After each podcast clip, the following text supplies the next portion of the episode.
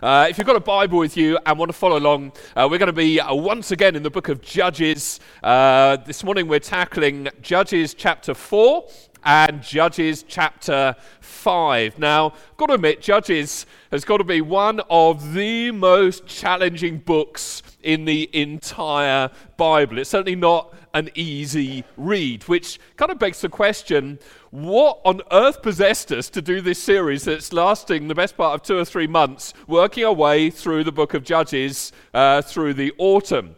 Well, here's why. As a church, we fiercely believe that the entire Bible, from beginning to end, is the Word of God. And that even books that are hard to read, like Judges, they still speak with unnerving relevance right into the heart of our lives and our culture today. In fact, today's story, although I've got to warn you at the outset, it is pretty gruesome in places. So if you're slightly squeamish, uh, be warned. Uh, it, but even this story has got a whole lot of application for our situation, I believe. So, what we're going to do, I'm simply going to walk through the story. Uh, slowly making a few comments as we go, explaining it so hopefully you understand what's happening in the story before finishing off by drawing out a few of the ways that I think this story applies to our lives. Let's pick it up in Judges chapter 4 and verse 1. After Ehud's death, the Israelites again did evil in the Lord's sight. And so the Lord turned them over to King Jabin of Hazor, a Canaanite king. The commander of his army was a guy called Sisera, who lived in Harosheth Hagoyim. Sisera, who had 900 iron chariots, ruthlessly oppressed the Israelites for 20 years. And then the people of Israel cried out to the Lord for help. Now, as we're going to be seeing over the next couple of months, really what happens in these few verses is a pattern that repeats itself over and over and over again in the book of Judges. The Israelites abandon God. God responds by delivering them into the hands of their enemies. Israel eventually cries out to God for freedom, cries out to be delivered, cries out to God for forgiveness. And God hears and responds by raising up a leader, a judge, who frees them, liberates them, and brings them into a period of peace. And things are fine until that judge dies, and then the cycle begins all over again. And so in today's story, Israel find themselves under the harsh rule of Jabin, a Canaanite king who, incidentally, wouldn't even have been there if God's people had simply trusted and obeyed God back in chapter 1. But they don't, and Jabin is now there oppressing the people of God. And his main tool of oppression is the commander of his army, a guy called Sisera, who we're told in this passage had 900 iron chariots at his disposal. Now, I think it's a bit of an understatement to say that Israel appeared to be hopelessly outmatched. For them to fight back would have been the equivalent of taking on an entire army of tanks merely armed with a few bows and arrows, which I think goes some way to explaining why their oppression lasted for 20 years and also why they ended up desperately crying to the Lord for help. At which point, a character called Deborah appears on the scene. Deborah was a prophetess and was one of the judges. And we read in verse 6 here that Deborah summoned Barak, who was one of the leaders of Israel's army, and she said to him, This is what the Lord, the God of Israel, commands you. I want you to call out 10,000 warriors from the tribes of Naphtali and Zebulun at Mount Tabor. And I, for my part, will call out Sisera, commander of Jabin's army, along with his chariots and his warriors to the Kishon River. And there I will give you victory over him, says the Lord.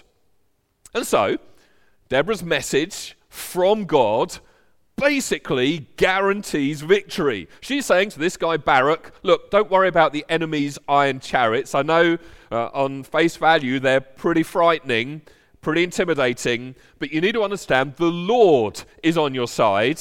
And because the Lord is on your side, he will lead you into victory. Here's Barak's response. Verse 8 I will go but only if you go with me, Deborah.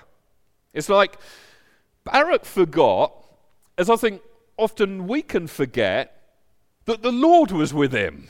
That the same God who looks down from heaven and scoffs at the might of iron chariots, that the God who commands whole armies of angels, the Lord of wind and rain and the sea, all creation, he was with him. And that was all that mattered. Really, this was a test of faith for Barak. And I think it's fair to say he didn't really come through it with flying colours. Now, I guess at this point, Deborah could have been tempted to desperately look around for another leader, a better leader, a slightly more courageous leader, someone with stronger faith. But instead, she graciously agrees to go with Barak. If her presence would give Barak the assurance he needed, then she'd stay at his side. Verse 9 Very well, she replied, I will go with you, but you will receive no honor in this venture for the Lord's victory over Sisera will be at the hands of a woman. So Deborah went with Barak to Kadesh. Now, Heber the Kenite, a descendant of Moses' brother in law Hobab, had moved away from the other members of his tribe and pitched his tent by the oak of Zaanannim near Reading that you're thinking, this is a slightly random detail kind of stuck in there, isn't it? I mean, what, what's that got to do with the story? We're, we're, talking about Deborah and Barak. There's this imminent battle. I want to read and see what happens in this battle. And the author digresses to tell us about some guy and his wife with slightly bizarre names who couldn't get along with their neighbors for whatever reason. So they took their tent and pitched it out in the middle of nowhere. Well, what's that all about? But as we're going to see in a moment, it is not a random detail at all. Meanwhile, back to the story. Deborah directs Barak and the army down to a region at the base of Mount Tabor. By the way, uh, that whole area was a river basin, which is another important detail for you just to store away in the back of your minds for later on. Verse 14 Then Deborah said to Barak, Get ready. This is the day the Lord will give you victory over Sisera, for the Lord is marching ahead of you. And so Barak led his 10,000 warriors down the slopes of Mount Tabor into battle. When Barak attacked, the Lord threw Sisera and all of his chariots and warriors into a panic. Sisera leapt down from his chariot and escaped on foot. Now we find out in the next chapter, in chapter 5, that the reason that Sisera had to flee on foot was this sudden rainstorm came and the river and the river basin, remember that from earlier? It flooded. And so Sisera's 900 chariots of iron ended up getting stuck in the mud, from which point they were something of a liability. Now, what's remarkable about this is that this whole episode took place during the dry season when it never, ever, ever rained. It was the equivalent of us getting this kind of ferocious blizzard with 10 foot snowdrifts in the middle of August, which, even with the bizarre nature of our weather in the UK, that, that never happens. I mean, if Sisera had thought there was even the slightest possibility of rain, he'd never have taken his chariots down to that region because he knew they'd get stuck. In other words, God works this phenomenal miracle that turns Sisera's huge advantage into a monumental liability. And so Sisera ends up running away on foot. And verse 17, he comes to the tent of Jael, the wife of Heber the Kenite. Remember them? Uh, out the middle of nowhere, camping out in a tent all by themselves. And it just so happens to be slap bang in the middle of Sisera's escape route. Verse 18 Jael went out to meet Sisera and said to him, Come into my tent, sir. Come in. Don't be afraid. So he went into her tent and she covered him with a blanket. Please give me some water, he said. I'm so thirsty. So she gave him not just water, but some milk from a leather bag and covered him up again. Please stand at the door of the tent, he said to her. If anyone comes and asks you if there is anyone here, say no. But when Sisera fell asleep from exhaustion, Jael quietly crept up to him with a hammer and tent peg in her hand. And then she drove the tent peg through his temple and into the ground. And so he died. If ever there was an unnecessary end to a sentence, I think it's that. Of course he died. I don't think we should be told that. Mean, there were the tent through his temple stuck into the ground. I don't think he's going to survive that. But just in case we're wondering, and so he died. Now, there are any number of lessons that we could take away from this story of Deborah, Barak, and Jael. In fact, in my preparation, I came up with 12 points. You'll be relieved to hear that I've whittled it down to a mere four points that I want to share t- with you from this story. What encouragement can we take uh, from this passage? Well, number one, God uses people in spite of their weaknesses. God uses people in spite of their weaknesses. You know, there are a whole lot of pretty flawed people in the time of the judges. There were the people who turned away from God, there were the leaders who turned against each other, there were the judges themselves who regularly turned away from their calling, gave in to the immorality all around them. And yet, in Hebrews chapter 11, uh, you know that chapter, that the famous chapter in the New Testament that kind of lists the, the heroes of faith like Noah and Abraham and Moses. The writer of that chapter says this in verse 30. 22. How much more do I need to say? It would take too long to recount the stories of the faith of Gideon, and here's our boy Barak, Samson, and Jephthah. Now I'm thinking it wouldn't actually take too long to recount the stories of their faith. In fact, I'd even question their place on the roll call of heroes of the faith in the first place. Uh, as we're going to see over the next few weeks, Gideon wavered between fear and idolatry. Samson was unfaithful and seriously flawed. Jephthah, he made this foolish vow that literally cost him the life of his daughter. And as we've just seen in today's story, Barak needed some serious hand holding. Yet we read in verse 33 of Hebrews 11 that by faith, these people overthrew kingdoms. They ruled with justice. They received what God had promised them. Their weakness was turned to strength. They became strong in battle and put whole armies to flight. It's as though God's great overarching story of salvation is littered with weak and flawed individuals.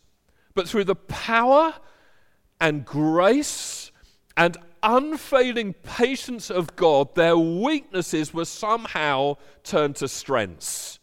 And that right there is one of the main reasons why we're spending some time in the book of Judges. Because I think the story of Israel is very much our story. The, the, judges aren't only a part of our shared history as people called by God, but they're a reminder to us that God repeatedly uses people in spite of their weaknesses.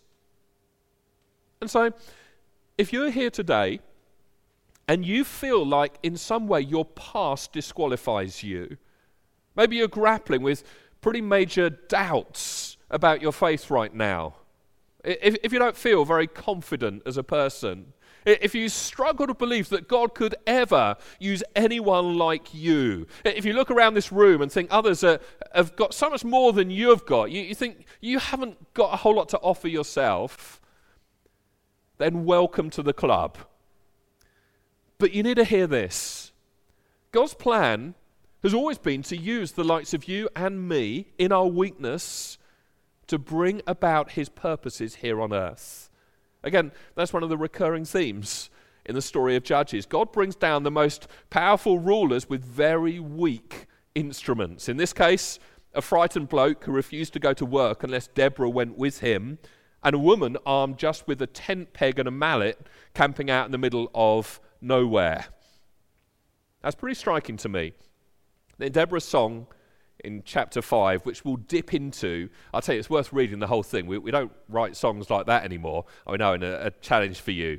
Uh, have, have a look at chapter 5 of Judges and come up with a worship song like that and introduce it next week. It, it will be amusing, if nothing else. But Deborah's Song of Praise in chapter 5, she refers to Jael, the woman with the tent peg, as the most blessed among women.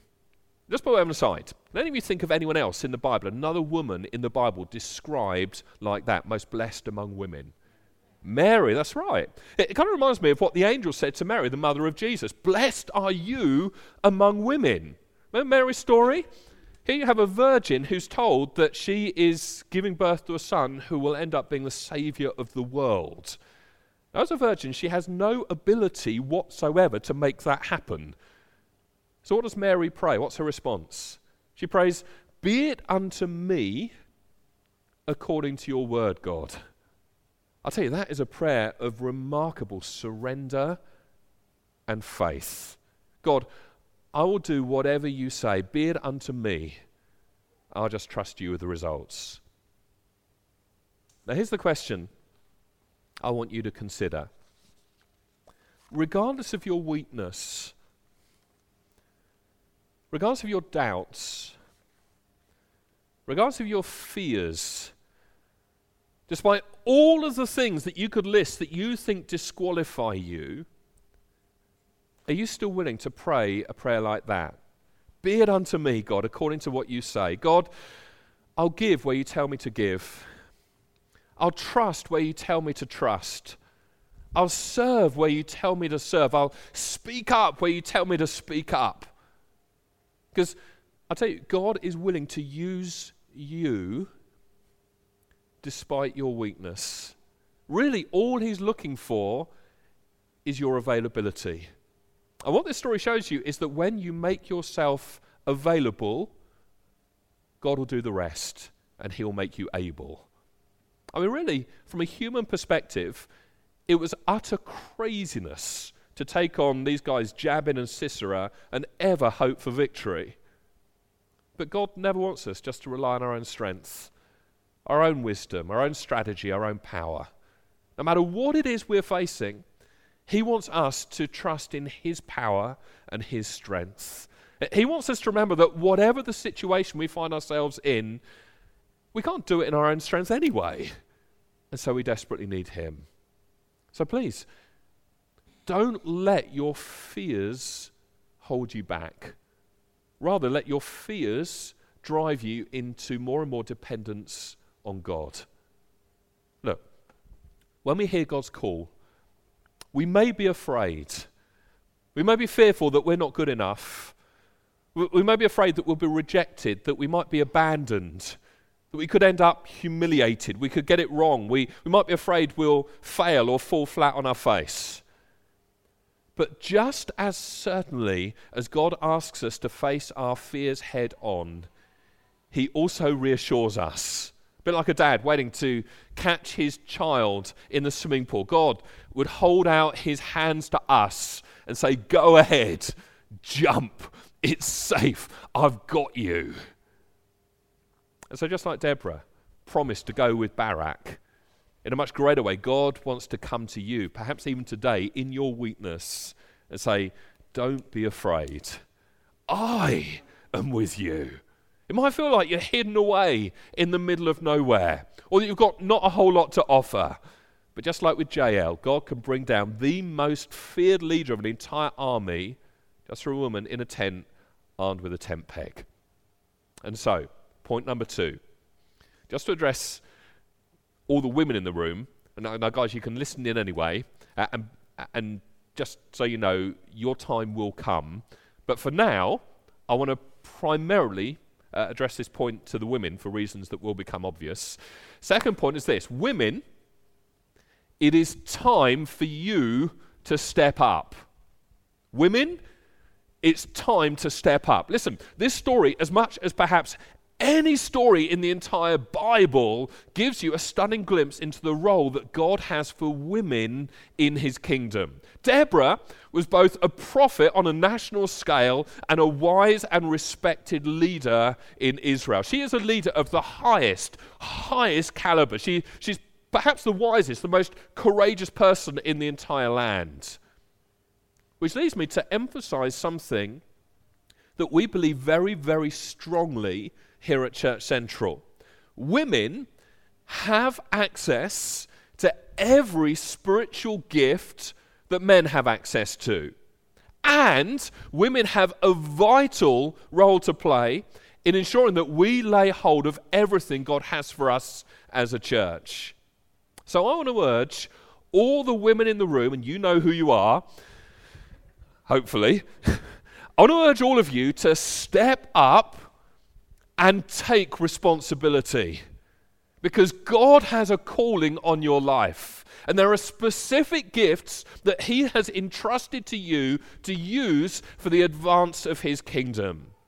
And so you're not just to kind of sit on the sidelines and observe, but like Deborah, you need to get into the fight. And I know many of you are already in the thick of the fight. Well, you need to advance further in the fight. Because we desperately need more women like Deborah in society as a whole and certainly in the church. Women who will lead with wisdom and with courage and with faith. And if God has called you to any form of leadership whatsoever, whether it's in the workplace or in the church, I tell you, I want Church Central to be the very best at encouraging and equipping and releasing you to become those leaders.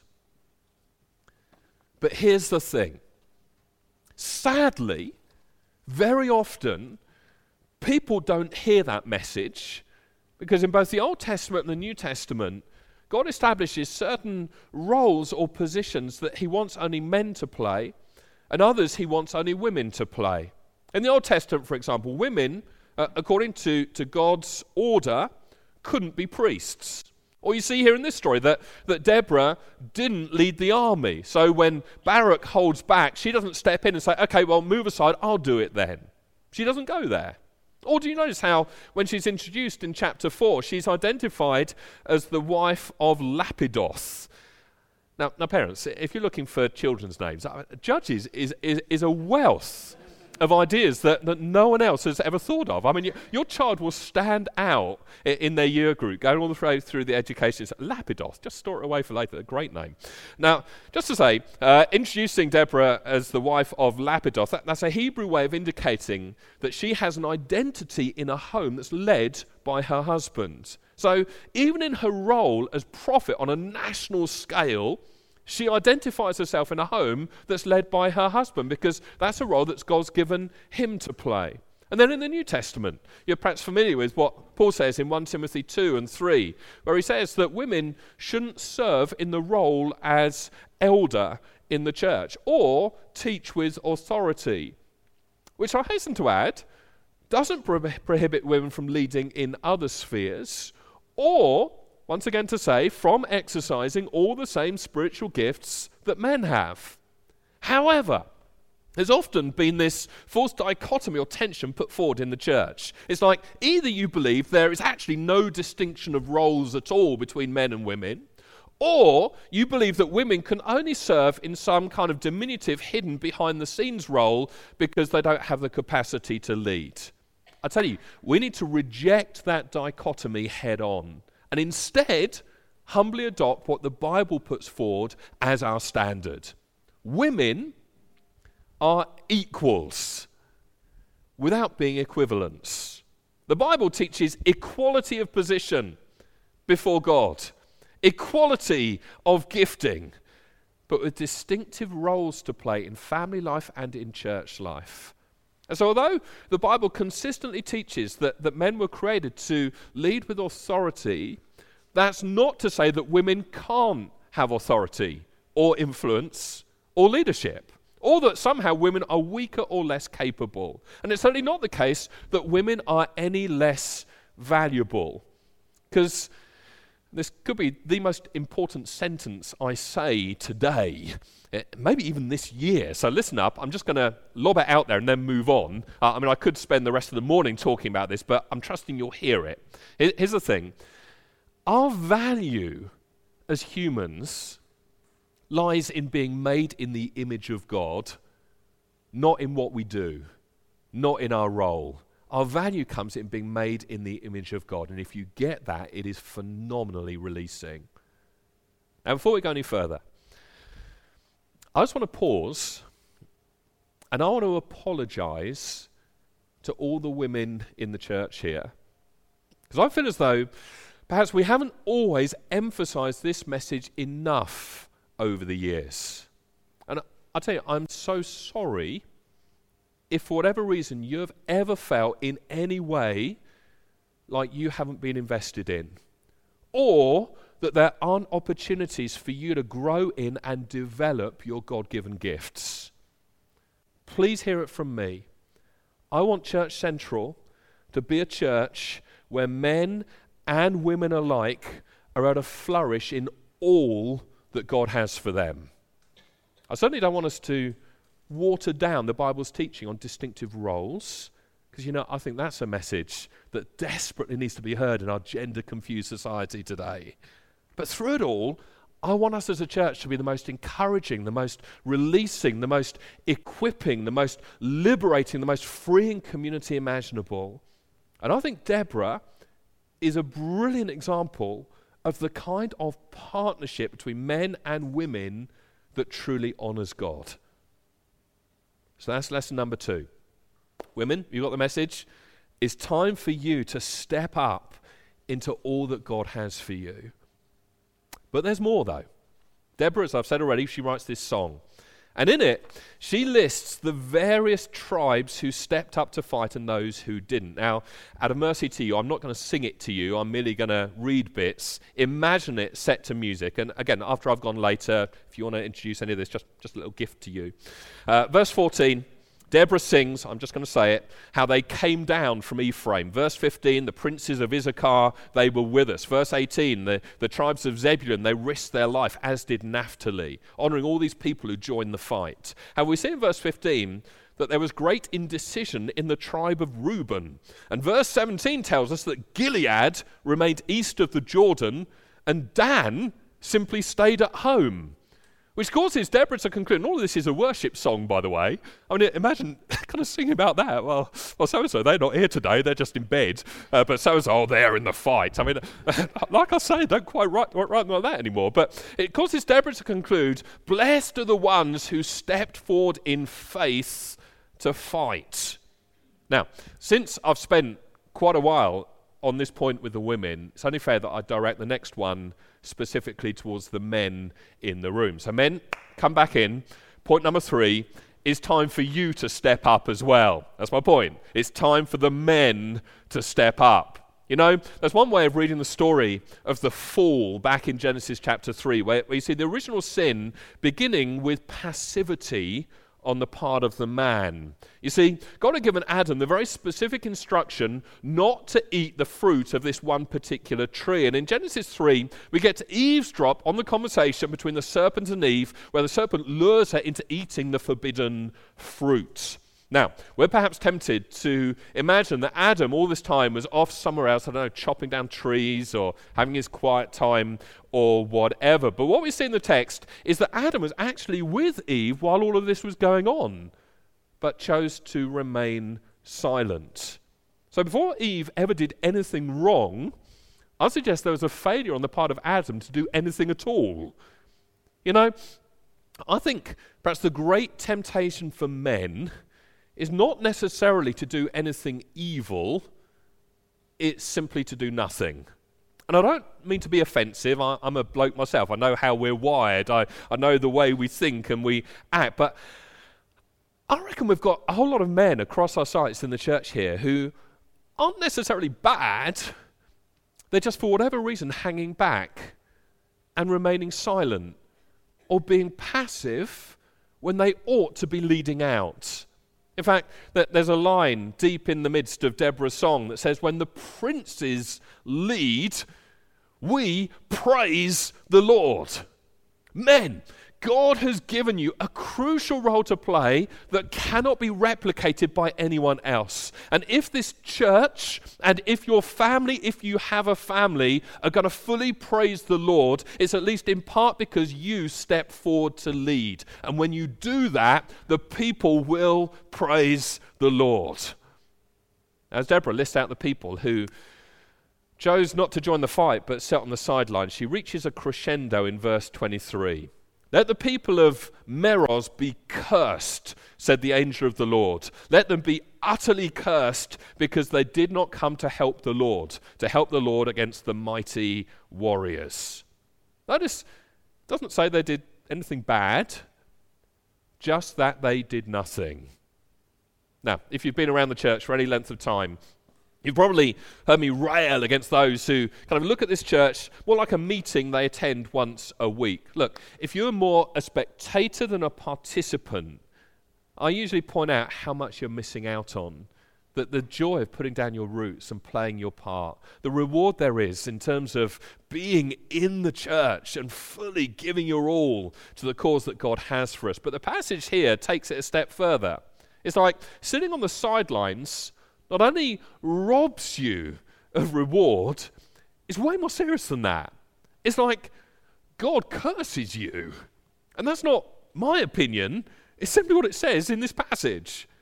And so maybe you need to have a bit of a review of your life right now. Are you intentionally active in the kingdom of God with your time? Are you making sure you use your talents to honor God. How, how, much of your resources are being invested in the expansion of God's kingdom? You know, when Jesus called his disciples, he didn't say, I just want you to sit over there and watch me and stay out of trouble. Or all I want you to do is listen very attentively, take loads of notes. There's nothing wrong with that, but Jesus took it further. He said, I want you to follow me. And I believe he does the same today. I think some of you need to stop merely listening and watching and start actively following. That's all well and good. Maybe you haven't got a clue where to start. Well, you can start by joining the church. Put down roots in the church. Get more involved. You can serve, give, invite others along. If you have a family, take more responsibility. Don't be passive. Take a lead. Yes, with gentleness. Yes, with humility. Yes, with love. Yes, with kindness and care, but take a lead. In your work, don't shirk responsibility. Don't cut corners. Look to honor God by doing your best. Be decisive. Take a lead. So, men and women, which I think covers everyone in the room, it's time to step up. It really is. It is time to step up. Why? Well, because you asked. Fourthly and finally, because God ultimately deserves the glory. Really, this is the reason. This is the explanation this is the motivation behind everything else I have said. It's the reason why God insists on working through our weakness. It's the reason why each of us, men and women alike, need to step up and take responsibility, take a lead, take seriously what God has called us to do. And ultimately, it's the reason for this story in Judges. At the end of the day, it's not about Deborah or Barak or Jael or even you. It's not about you making more of a name for yourself. It's all about God and His glory. Because from start to finish, He's the one who's at work. I mean, remember how it all began with the Lord speaking to and through Deborah back in verse 6 of chapter 4. Deborah goes to Barak. She says, This is what, not what I say, but what the Lord, the God of Israel, commands you. Again, it was the Lord who went ahead of Barak and gave them the victory. Verses 14 and 15. This is the day the Lord will give you victory over Sisera, for the Lord is marching ahead of you. When Barak attacked, the Lord threw Sisera and all his chariots and warriors into a panic. And according to verse 9, it was the Lord who handed Sisera over to Jael, which is why verse 23 says that it was God and not Deborah, not Barak, not Jael who defeated them. So on that day, Israel saw God defeat Jabin, the Canaanite king. Do you see? You get the message? All the way through, it was God who was speaking. It was God who was orchestrating events. He was pulling the strings. He was overcoming. He was rescuing. He was delivering. And so he deserves the glory. And the fact that he uses people to bring about his purposes is a privilege for them, not a source of pride or praise for them. Their actions all along were really God's actions. And so all the praise should go to him which is exactly what happens in chapter 5 as Deborah bursts into this glorious, spontaneous song of praise of the God who leads his people into victory. Listen, God works through our weaknesses so that through our dependence on Him, all glory goes to Him. And the reason for calling you to step up today isn't so you can better yourself. It's not so you kind of improve your self worth. It's not even so you make a name for yourself. It's so that God receives more and more glory through you. Because at the end of the day, really, God doesn't need your help any more than he needed the help of Jael, Barak, or Deborah.